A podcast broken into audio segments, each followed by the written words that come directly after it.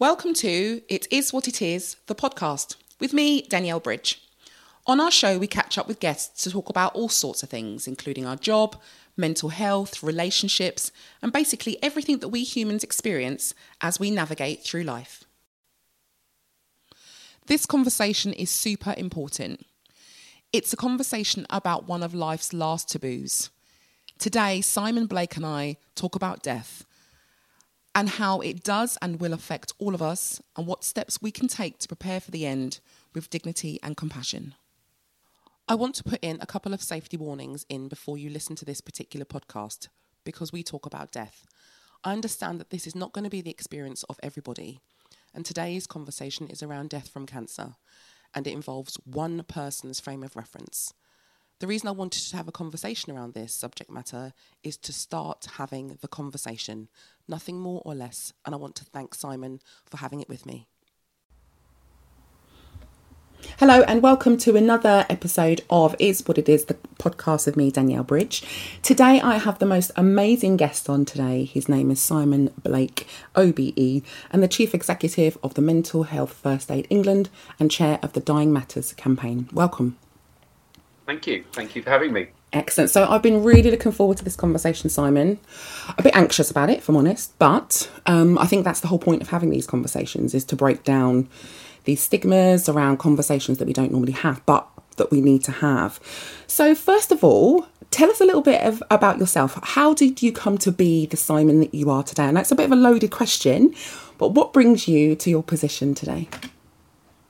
So it's a very uh, uh, interesting question, isn't it? And uh, and who who knows? But lots of brilliant people, lots of brilliant conversations, and lovely parents, I guess, uh, and all sorts of things along the way. But I was supposed to be an educational psychologist from a work perspective, um, and I took a gap year between doing my undergrad and going back to do the um, the the qualifying part of it because I fell in love um, and chased love and it all went belly up. But you know that's a whole different story. Twenty five years later, the time was obviously devastating.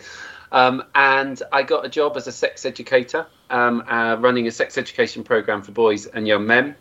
Then uh, became expert because no one else was doing it. So mm. you know, uh, and then worked in sexual health and volatile substance abuse and drug education for um, sort of six, seven years, and then ran sexual health charity um, Brook before going to National Union of Students, before coming to Mental Health First Aid England. So that's the the work journey, um, which all of it accidental, most of it glorious, um, and and and you know some brilliant people um, along the way. Um, as a as a person, I grew up in Cornwall uh, in the 70s and 80s.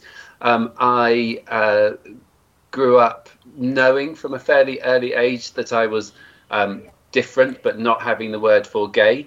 Um, and also, I think I was I was into horse riding, um, which obviously, if you're a boy in the 70s and 80s, isn't a thing to do. A local farmer down the road lent me a pony, and I self-taught, and uh, yeah, it was brilliant.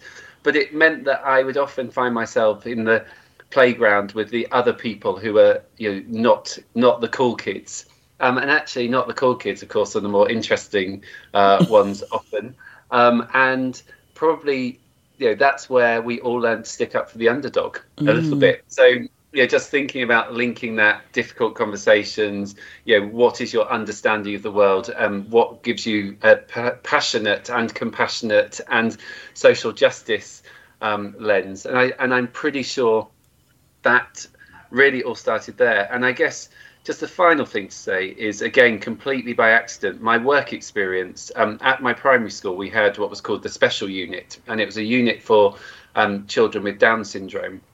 And i did my work experience um, there and and i learnt in that two weeks um, mostly about discrimination and prejudice that people face as we walked through the town as we went on a school trip as parents talked about their fears um, for their children and for their hopes. And again, I think that was a really formative uh, sort of experience because it meant I went on to volunteer and uh, and ultimately to have something useful on my CV when I bounced back from falling in love and found I needed to find a job. So, yeah, so that was a, yeah, very definitely an important part of the entry into into the voluntary sector and social justice issues. Wow, so you were pretty young. You were pretty, and it, do you know you were talking, and it reminds me very much of my daughter at the moment. She's an amazing powerhouse of social justice and wanting everything to be fair and picking up on those differences and the way in which people are treated and oh yeah discrimination you know and injustice and it's amazing from my point of view as a parent how to nourish that nurture that and make sure that she keeps as safe as she can be you know whilst exploring these things. But also encouraging her to, to be completely true to herself and to push for that right? Because she might be the future you in terms of going down that route and finding her way and helping in terms of social service. And it's fascinating to hear that you were that young and also had a voice that was that strong at the time, recognizing it. Because I, I, I don't know whether or not, like I said with my daughter, I think it happens, but is that is that a, a thing? Do you know what I mean? Is it a thing or is it kind of like extraordinary? I, I, I guess, yeah, it, yeah. I don't, I don't know about you know, what drives your daughter, but you know a huge amount of things around uh, you know, uh, inequality, gender inequality, you know, racial inequality. You know, if you have lived experiences, you know, I didn't have the words for it, but I think knowing that there are people who don't like you or don't want you to have a space or a voice because of who you are without even knowing who you are. Mm. Uh, I think just gives you that sense of injustice. And if you experience injustice, I think you're more likely to want justice. And when you talk to children, yeah, that bit they may not call it justice, but they want things to be fair. Mm. They don't mm. want people to be picked on. They know when a teacher isn't doing what they believe is the right thing to do. And you know, and and yeah, I grew up with an older an older brother who we'll talk about um, a bit later. And I just remember going to my parents all the time, it's not fair. He does this. it's not fair. He does yeah. that. And mum going, life isn't always fair. Absolutely sometimes you'll have to do this, but it was always about fairness. Um, and actually, they were being fair. It's just my uh, perception of it. Yeah, yeah. Actually, but most of the time being pretty, pretty fair. But I, I do think that, you know, uh, the bit which I think is really important in what you just said is how do you nourish it, and also how do we help people to look after themselves? Because I think it's so easy to uh, to either ignore things or to get angry about things mm. rather than work out how to change things. And you know, for me, you know, all of the work and all of the job that you know will be being done far after, uh, yeah, I've I've died. I'm sure is around you know what what is it going to take to make things better? What mm. is it mm. going to take to to change things so that people have the freedom and the opportunity to to be brilliant, whatever being brilliant means, and you know whether that's about uh, um, economic justice, whether it's about racial justice, whether that's about mental health as a social justice issue. You know how how do we keep on perpetuating the inequalities has to be a question that we that we really uh, tackle and answer and work out how to create a fairer, more equitable society because too many people don't get the first chance you know, to have a that's that's the challenge. Absolutely, yes. And working in this sector, you see this day in day out, and it's difficult to try and stay positive and and hopeful. Um, you know, it is a, it's a tough a tough ask, but we do we do what we do. Um, as I as I thought this is this would happen, this conversation has gone completely off topic. Um, but I've got you on today to talk about something very specific, Simon. Um, and it is around the subject of death being the last taboo. I've had conversations with people about death for a long time. I'm very open with my family about talking about it. We don't shy away from it. We don't push it under the carpet. We tackle these as scary as it can be into having those conversations. Um, it's something that needs to be had. So, you are the chair of the Dying Matters campaign. Can you tell us a little bit more about that? Sure. So I'm very recently um, chair of Dying Matters campaign. So anybody who's listening from the Dying Matters campaign, apologies if I get any of this wrong or talk out of turn. Just blame it on the newness. But the campaign is about trying to encourage conversations. It's not trying to dictate what those conversations are, but believing that you know, society will be richer if we learn to uh, talk to each other, to talk about death, to console each other, to understand, to think, to plan, um, and to just uh, you know, to recreate. I think what was. Um, you know, perhaps a stronger wisdom. You know, we, if you think about uh, our mortality and and and um, and death and, and our experiences of it, it's changed dramatically over the last hundred years. Um, and I think it was much more commonplace to know and to understand and to have experienced and to talk about those experiences, you know, not so long ago. And it's how do we how do we make sure that we rebalance and, and create that wisdom um, again? Um, and I became uh, the chair um, of Dying Matters. My brother died um, six years ago, just over six years ago, um, and at that time, um, yeah, it was it was very quick, very unexpected, and shocking. Actually, when you, you know, he was 45, I was uh, 41, um, and and and and I was looking for places to understand it and to um, to to make sense of this experience, which was completely um, came came left field and, and knocked me, you know, com- completely for a while, and couldn't really find very much. Um, and then when you start talking to other people, you realize, oh, I'm not the only one. So for the mm. second time in my life, you know, when I was growing up with gay, I thought I was the only one. And then when I had a sibling that died, I thought I was the only one. Turns out, yeah, that we we have these experiences. We just often don't talk about them. So we, um, uh, with Julie Bentley, um, who's the chief executive of the Samaritans, who'd also experienced the death of her brother, we set about creating an edited collection um, to bring stories together um, called Sisters and Brothers, um, and um, and and twelve people um, just shared their experiences, um, and that led me into conversations and into uh, to this role um, ultimately, and and and I think what's so important about just that that it, that experience was it started with me saying I think that we need to tell the stories, and then as we created um, uh, the book, you realise that lots of other people also felt like they wanted to share their stories. But in sharing our stories, it was also cathartic because mm. those stories hadn't been told before. And then my mum um, died on uh, December 31st last year, and we knew for a short amount of time that she was going to die.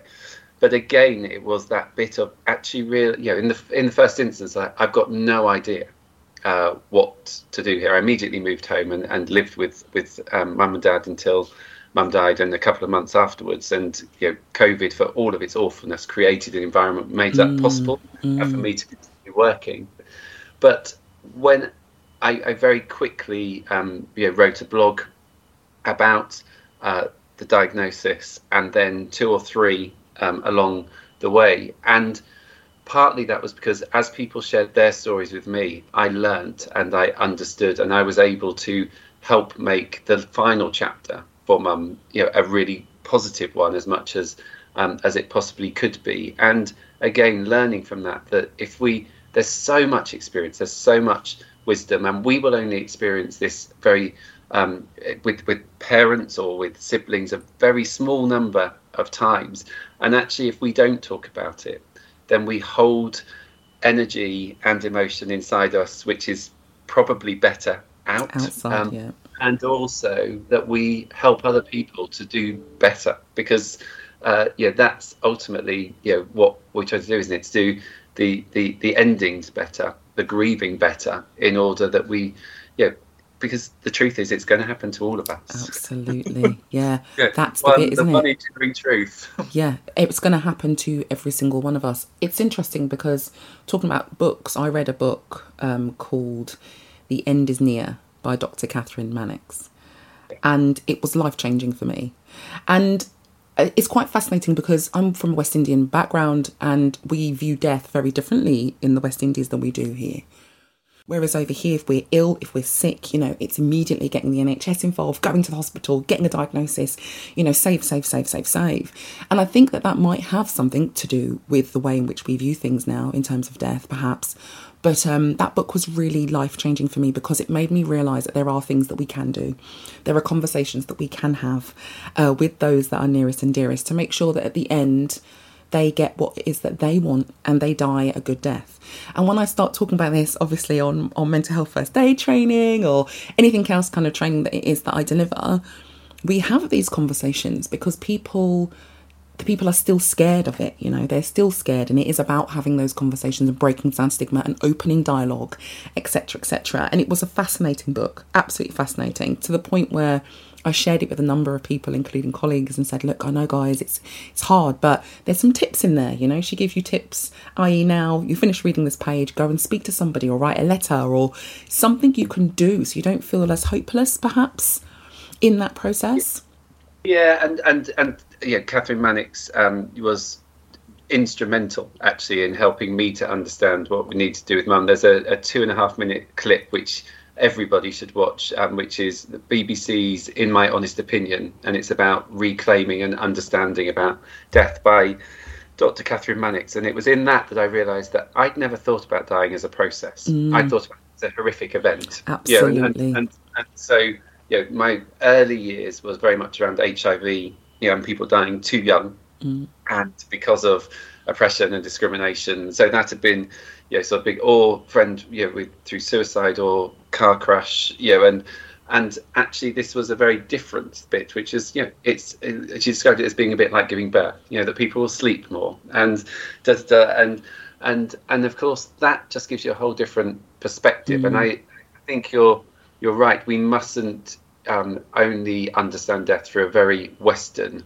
Uh, don't talk about it uh, uh, sort of lens because you know in in different cultures um, faiths and traditions mm. yeah around uh, the world um, there are cultures and faiths that are much better uh, than you know a, a white western uh, uh, model of, of death, you know, sharing the stories. And I have a friend who's from Cameroon who just said, you know, the first time that they went to a funeral in in, in England, that just felt like everyone was suppressing yes. everything. They were used to loud, noisy, you know, yeah. experiences, and and it and it impacted her her experience of grief. Mm. And and I think you know that that expression of emotion and those conversations. I know with with mum, um, you know, we planned her um, her cremation, and and it felt good because I knew when we were doing it, you know, however awful it felt, that you know, so we had the wedding, their wedding song, which Dad and I would never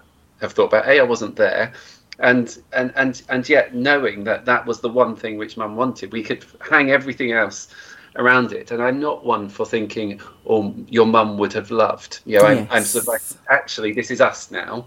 Um, but I am one for realizing that actually thinking about what mum would have loved and understanding what she would have hoped for gives you hope at the point at which you need it. And we both know, you know, that grief, you know, uh, uh, distress, emotional distress, mental health, hope is a really important Absolutely. thing. It's it's one of those things that keeps you bouncing back, and that's why I think the conversations are so important. You know, to get the the the warm the warmth that you get from understanding that you're doing the right thing. Mm. Yeah, no, inverted commas if um, yeah if, if he was writing it. So yeah, I think it's I think it, it, there's so much that we can learn and uh, and and so much that we can understand from cultures and traditions which which just yeah are much more emotional. Yeah. Yeah. Yeah, see, a West Indian funeral is something to behold. I mean, you know, music, singing, bright colours, a celebration of life, you know, the tradition that if it rains, it's good luck. Lots of people throwing dirt in and, you know, wailing. It's, re- it's, an, it's a cathartic showing of emotion. And I've been to funerals and when I was very young, and in fact, we lost um, somebody in, in my husband's family uh, years ago. My children are 13 and 11 now, so they must have been about six and seven. And we took them to the funeral. They were the only children there.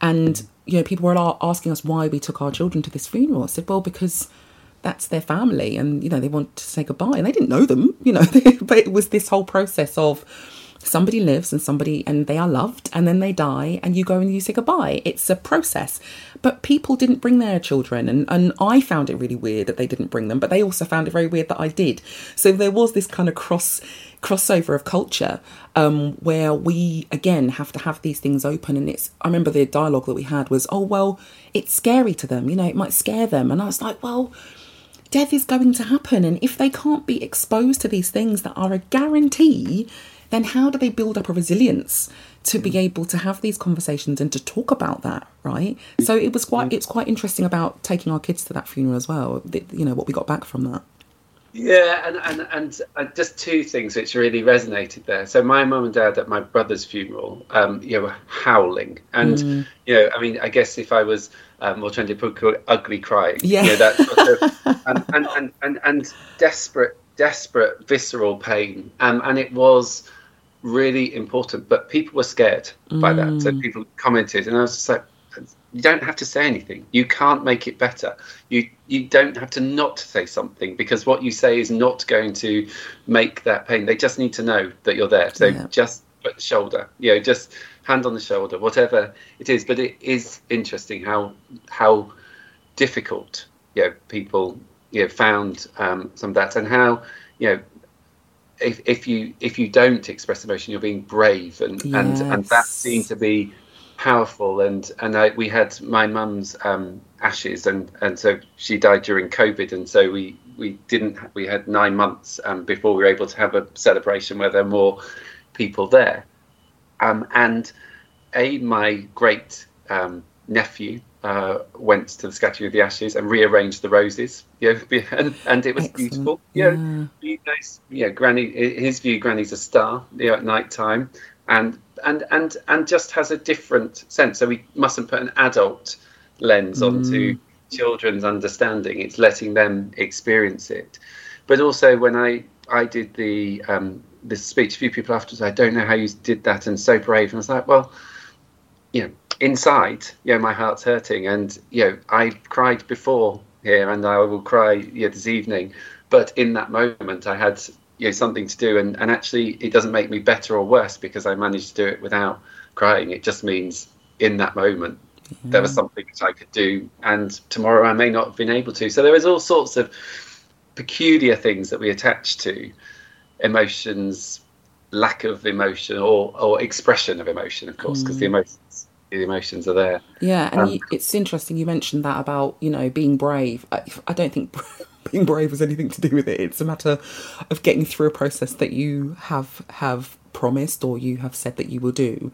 And it's painful. And it, it, again it comes comes back to the whole stigma mental health thing about not wanting to show any weakness or even in death you know which is one of the most devastating emotions that we can all go through. Guaranteed we're all going to feel it but even in that, you know, to try and have that stiff, stiff upper lip and try and get through it without, it's just alien to me. You know, it's it's, and I, me and my mum joke about it. It's probably really quite terrible, but we do laugh about it. She, you know, I said to my mum, you know, when you die, I don't think I'm going to be able to cope. And she says, Well, of course you'll cope because you've got my grandchildren to look after and it's going to happen. And so you just kind of got to get over it, you know. Uh, it's not very good for somebody who lives with a bit of anxiety, but because it's that whole thing about what if, and it's not what if, it's when. And I think that's kind of a little bit different as well, right? So it's having those conversations about something and making sure that you've done everything that you need to do correctly so you don't get it wrong. And also, another thing, you don't have to think about it because mm. I think the planning of death means then that when the time comes, you don't have to think for that person and then have the anxiety around it about getting it wrong. Like I mentioned earlier on, you know, your mum would have been proud. This is what we planned, this is what she wanted, and therefore I'm okay with that rather than, oh gosh, well, what flowers do I want? Or do is it a burial or is it a cremation? Ah, you know, while you're in that mourning process. So the planning mm. does make a difference. I think it does. And, and I was reading a book uh, called um, We All Know How This Ends, um, which is around grief and, and dying um, on holiday. Yeah, it's a, a good conversation starter around the pool uh, in August, interestingly, of course, because everyone's in, because this is, is it, uh, I hadn't planned to say it, but everyone's intrigued why I was reading it, but actually then wanted to have the conversation. Mm. But I mm. think yeah, the, the, the key bit, which is really uh, important in all of this is that we only make sense of living through the fact that we're going to die. Our whole experience of living would be very different if we were immortal. And actually, when mum was diagnosed with cancer, as we walked out and they said, you know, you, there's months, um, uh, not years. Um, mum was like, well, the only thing they could have said worse is you're going to live forever. and you know, in that moment, it yeah. was just like, yeah, actually, you know, yeah. Know, as much as, as they don't want that limit on it, yeah, that, and it was an important reframing of, you know, what what was what was due to happen in that moment. But I, again, I was talking to somebody on Saturday, and we were just who'd also recently experienced um, bereavement. It's like this really weird thing which we've got to do, which is to um, to make sure we're living for now, to make sure that you're planning for a future, to say what you need to to say, and to make sure you've got the joy, whilst also not feeling as though you know all the time you, are just looking behind you, thinking is mm. is death on on my door, um, and but it, but it it was very interesting having, and I and I, I think just to sort of illustrate the point within my brother not having the chance, not expecting and not having the chance to to do any any anything to prepare.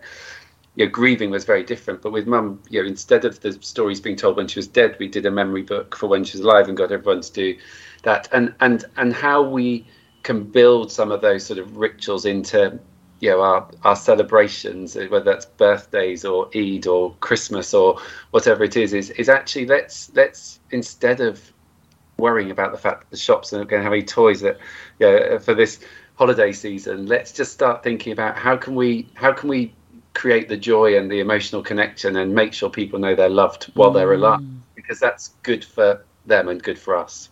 Absolutely. I love that. I love the fact that I don't know about you, but I think COVID, certainly for us, and I know obviously you're going through something very, very different. We were locked down, family four, and my mum next door, which was lovely, having her so close and safe, and realizing that ultimately this is it, right? this is what we've got. We can't go and do these other things. We've got to learn to live with one another in very close proximity and we did and we did a really really really good job and actually i realized that i love my family so much more, you know, d- deeply. And you, you kind of you know this, you know, people do know this, but when you've actually got nothing but time to think about how deep yeah. that me you know that is it's it's an amazing thing and I, I i'm totally in agreement with you in terms of looking at our family units and thinking about them you know in that depth of love and showing them that depth of love while we while we can yeah no absolutely and it's and it's and in that of course it's thinking about um, and sometimes our family units are chosen family, and sometimes Absolutely. they're blood family, and mm. sometimes there are all sorts of mixes of that. But, but yeah, uh, uh, those relationships, those connections, you know, are are the things which which nourish us and keep us, you know, uh, living a good life. And actually, that's what I was going to say. They were saying about we all know how this ends. They said there's no such thing as a good death, but there is a good life to the last minute. And oh you know, if you could if you could have had one sentence on the front of the book, yeah, that would have been the one. And of course, that's absolutely absolutely true. You know, we've we've got all the time in the world until it's gone. Yeah. You know, and and actually that's the the sort of bit which you know our planning, our conversations, our thoughts, our letting people know that we love them and we need them, and all those sorts of things are so important. Um, and you talked about vulnerability earlier. We are vulnerable. We're hmm. humans. Yeah, we're we're strong until we're broken. we're, we're, doing well until we're not. Until we're not. Yeah, yeah very very true. You're listening to It Is What It Is, the podcast. We hope you're enjoying this episode as we strive to bring you interesting conversations about the things that really matter. If you'd like to hear more, please subscribe. But for now, let's get back to that conversation. So, just to take it back to the beginning of this conversation when you talked about working in schools and in education. And like I said before, I've got two children, aged 13 and 11. They come back and tell me all sorts of things about the uh, the new curriculum, and they've got um, you know P- PD, I think it is personal development, and all of these other things that schools are now adopting because they realise that these young people need a wider uh, educational standpoint.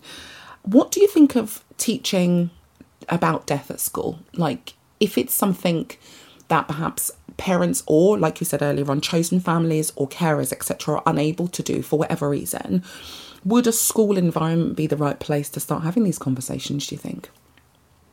So, absolutely yes. I think they're unavoidable. Um, when I was doing sociology A level, I think we called it the hidden curriculum. When I was doing PSHE, uh, personal social health education um, work at the National Children's Bureau, we would call it the planned curriculum around personal social issues. Um, yeah, but but the reality is, if you have got that many children in a school, um, there are going to be children who um, have got somebody dying. It mm. may be a sibling, it may be a parent, it may be an aunt or uncle, it'll be a granny, and granddad. And a five year old isn't going to say, I'm sorry, we don't talk about that at school. Yeah. We only talk about that at home.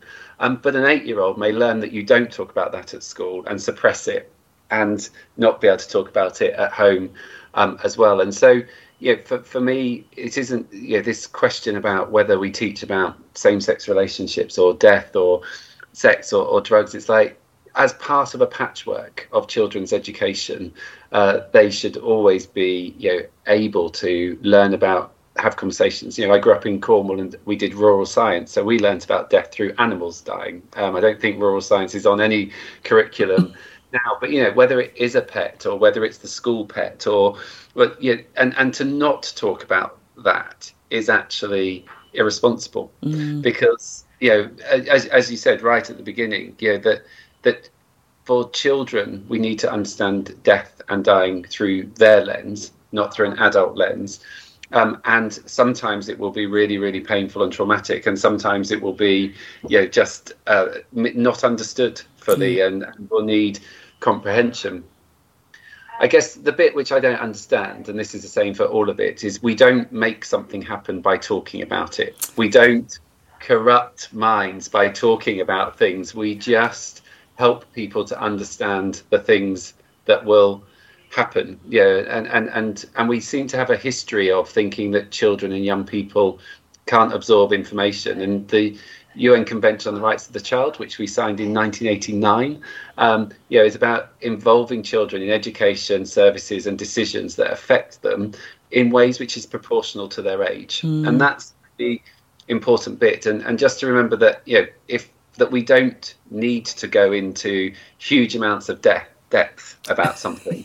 we just need to talk about it. And if they've got more questions, they'll ask more questions. And I'm sure you've done it where your child or children have asked you something and you've given them the answer. Yeah, yes. 101 on whatever it is. And they're, no, I didn't mean that. I just meant, can I go to the shop? So what, whatever it is. And, and this complete misunderstanding because we've seen it through an adult lens, and and that that's not it. So just that bit of just age, people call it age appropriate, just gently, mm. you know, mm. talking things and allowing inquisitiveness. Yeah, do you know what? You hit the nail on the head there. I remember having conversations with my children about sex because at school they talk about everything but sex, if that makes any sense. So they kind of go around the edge, which is absolutely fine because it is age appropriate. But Sebastian asking me something, and I told him, and I told my friends about it, and they were like, "Oh my god, how did you tell him in the, with a straight face?" I said, because it was a question that he had and was no bias around it. There was no emotion attached to it. And I didn't feel weird about it because it was a very scientific question that he asked. And I answered him in a very scientific way rather than loading it with this, oh, you know, kind of thing around it, which was where the embarrassment and the stigma and all of that stuff comes from. So I found it to be quite interesting that we can have these conversations quite directly. And also, just going back to something you said, I teach my, my business teaches physical and mental health first aid, as you know, with you guys. But um, the physical first aid part of the business is very fascinating because we get asked to go into schools and teach about life saving skills. So CPR. So we'll talk to year fives and six about CPR, which ultimately happens, Simon, if somebody's dead. Yeah. Right? So you do CPR if somebody's stop breathing, but clinically dead. And yet, even in those situations, death isn't spoken about. It's all about the act of saving that life and doing what you can to bring them back, with no emphasis around the fact that even if I do this, out of hospital cardiac arrests are very, very, very low in terms of you know their outcomes so we are we have to talk about death in talking about life, you know. So I'd be I'd be asked to talk about it in schools, go in and teach about first aid, but don't talk about death. Or you know, we kind of have to, you know, um, put circles around that, and not really touch upon that. So it's quite interesting what schools are almost encouraging you to do, but what they're not doing on the other hand. And and I just as you were talking, then I was thinking uh, when I did life saving training. Uh, uh, and went and was a lifeguard um, in America um, before I fell in love and went off again to was a uh, was was a lifeguard in America. Nobody at any point in time mentioned the fact that actually doing that job and trying to save lives might have meant that there was death, yeah. and that in that instance you would you know, cover them mm. or mm. you know mm. need support or whatever you know just nothing as far as I can tell. Just sort of, sort of like shiver down my back actually the fact mm. that something could have happened that I would have been really ill prepared for. I was yeah. 18, 19 years old, being prepared to save the life, but not being prepared to manage what might have happened if I wasn't able to, which often, yeah, may Abs- be the case. Absolutely, and it's interesting because on the physical stuff. There is a part at the end which is called the aftermath. When you've done something quite traumatic, it might be CPR, it might be severe blood loss or something like that then go and speak about it. And it's fascinating to me because I've been delivering physical first aid training for 16 years. In the very beginning of my career of doing that, I remember saying at the end, you know, if you have to deal with something which requires CPR or somebody might lose their life, then you need to talk about it you know, because it's that bit there that's going to cause the issue.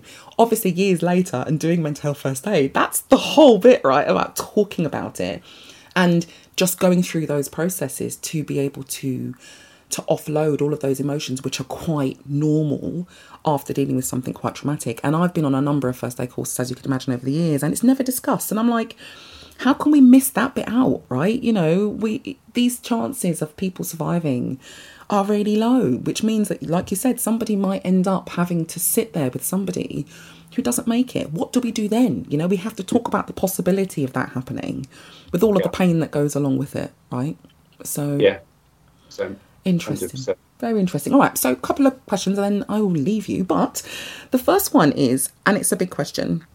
How do you think? I think we've probably touched upon it, but you know, in a in a couple of sentences perhaps. But how do you think that we can navigate this this absolutely going to happen life event with a greater understanding on a bigger scale. So I know we talked about it from a school point of view. Perhaps is that it? Is there a, you know, the Dying Matters campaign? I never heard of it, Simon, until I saw you on LinkedIn. So, you know, how can we start to encourage these bigger conversations for our society? Well, so one of them is to sign up to Dying Matters campaign, and we'll make sure that all the information is in the in this information with the podcast.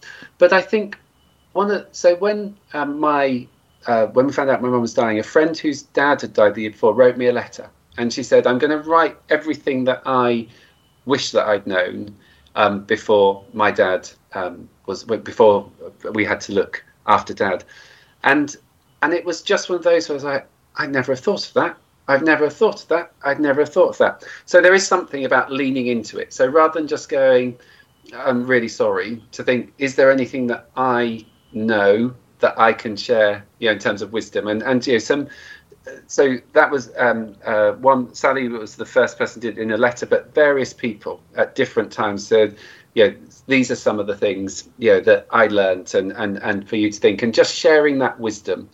Um, the second is is is absolutely um, not allowing ourselves to not be uh, to to be silent about it, and I think yeah, workplaces, uh, for example, as I said, you know, I was really, yeah, the, because of COVID, I was able to continue working and to be with my mum at the point at which we know somebody's been bereaved or we know that somebody um, is close to the family's um, got terminal illness, um, to talk about how can we make this best, best work? How can we think about work and you and what you need and have the space? You know, the, the idea that you have the five days off oh. immediate if somebody died, and then the funeral. That's based on the funeral being within a week, and then you go back, yeah, the day after. Yeah, it just is not how the world works. It's not how we work as as humans. So I think that that managerial response is actually also a really important um, one, and I would, you know, very very quickly be talking about what can we do, you know, if, if people are in those circumstances in a way which I'd never have known to have done before. So I think there's lots that we can do um, around that. But also, we self-censor, don't we? And you know, I've I am a person who probably talks um, more than most um, because uh, of you know the, the passion that we should do things differently. Mm. But there are times when I'm like, ooh, if I say that my brother and my mum has died, then the people are going to think there's something wrong with me. And that thought goes into my mind. And I'm like, get rid of that. It, yeah, yeah. That's ridiculous, and and they're able to do that. But also, then you know, people are going to think I'm such a bore if I talk about it. And similarly, we worry we're going to upset people if we ask them a question. You know, and so I think it's just making it part, and and perhaps you know, to your point around the um, you know West Indian uh, tradition of being more um, celebratory, you know, being more um, uh, understanding that actually, you know, we we continue, we always ca- we will carry people in our hearts, but we carry them more effectively in our hearts if we if we process the joy mm, mm. Um, as well as the pain. And I think sometimes people will talk about the pain before the joy, or not even talk about the joy um, at all. And um, and one of the things I really learned from mum and dad was yeah, actually creating new traditions. So we had, you know, we would always talk about Andrew before um, lunch on Christmas Day. We would phone first thing in the morning on his birthday, and you know, and, and Dad and I now have you know a few traditions which we're we're building up, and I think that's all part of creating a more literate society, for want of a better um, uh, word, better sort of um, term around it. So sharing our wisdom, sharing our joy, ex- accepting that there is there is pain, but that that pain is not diminished uh, by not talking about it. Um, thinking about workplaces, thinking about schools, and sharing. You know, so uh, as much you know, if I get when I'm in a situation where um, I understand that something passed on, writing that letter. You know, and the letter said things like, buy in meals get a gardener if you can afford it you know don't spend time doing things and worrying about whether the house is clean tell people what you want um, from them make sure that you say everything today because tomorrow may not be there you know so all things which I'd never have thought about buying in uh, ready meals, so that the minute that uh, Dad was hungry or something, I could just make you know a, a ready meal. And of mm. course, yeah, there is a there is an economic privilege which we have with some of that, you know, and I, I recognise that. But also, yeah, we had friends who sent us um, dinners, and, and I've done the same, yeah, into other families um, now that we're experiencing things because it just, you know, it's share, sharing the load, yeah. sharing the load. And that's fascinating you say that because at the beginning of life, you know, when people have babies, that is exactly the same process of which we ask for support you know, people will take your support. You're tired, you haven't slept, you've got this brand new baby, you can't cook, the baby's hanging off you, and you can't do anything, you know. So, that whole process of reaching out, looking at community, looking at support, and not seeing that as a weakness in any way, shape, or form because it will help us grow as a society. I love that. I think that's really, really powerful. And I think the bit, and this is a, you know, so, so often we ask people, tell people to ask for help when they need it. Mm. I think we've got to get better at just knowing and yes. and give it and and just saying, you know, using that knowledge, you know, you're going to be tired. Yeah, cleaning's the last thing you're going to do. We'll we'll come in and help you do that. What shopping? Yeah, we're going to bring you a shopping hamper because all of us, you know, learn that asking for help um, is is not the best thing, particularly outside your immediate family, mm. certainly. And so we've got to change that culture and just go, right, we're going to give it. We know that this is a tough time. Let's just do it. And if you get it wrong, say what? Absolutely. You did it with good intention. yeah, absolutely. Simon, that's apps fascinating conversation. Thank you so much for your time. Some really tangible things to do as well. You know, some practical tips there for people that might be listening to this that are navigating these times.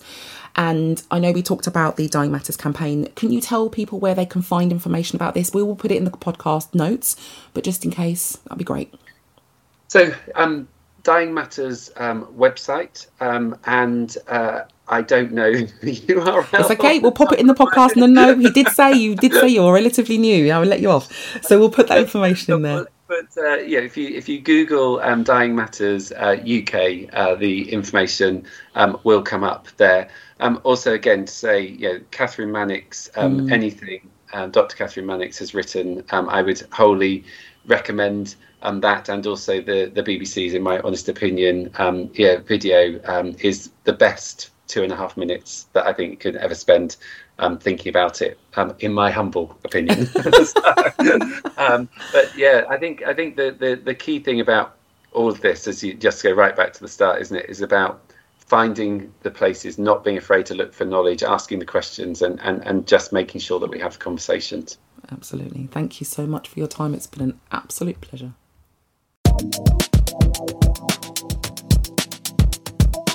You've been listening to the It Is What It Is podcast, presented by Daniel Bridge and produced by D Fresh Productions.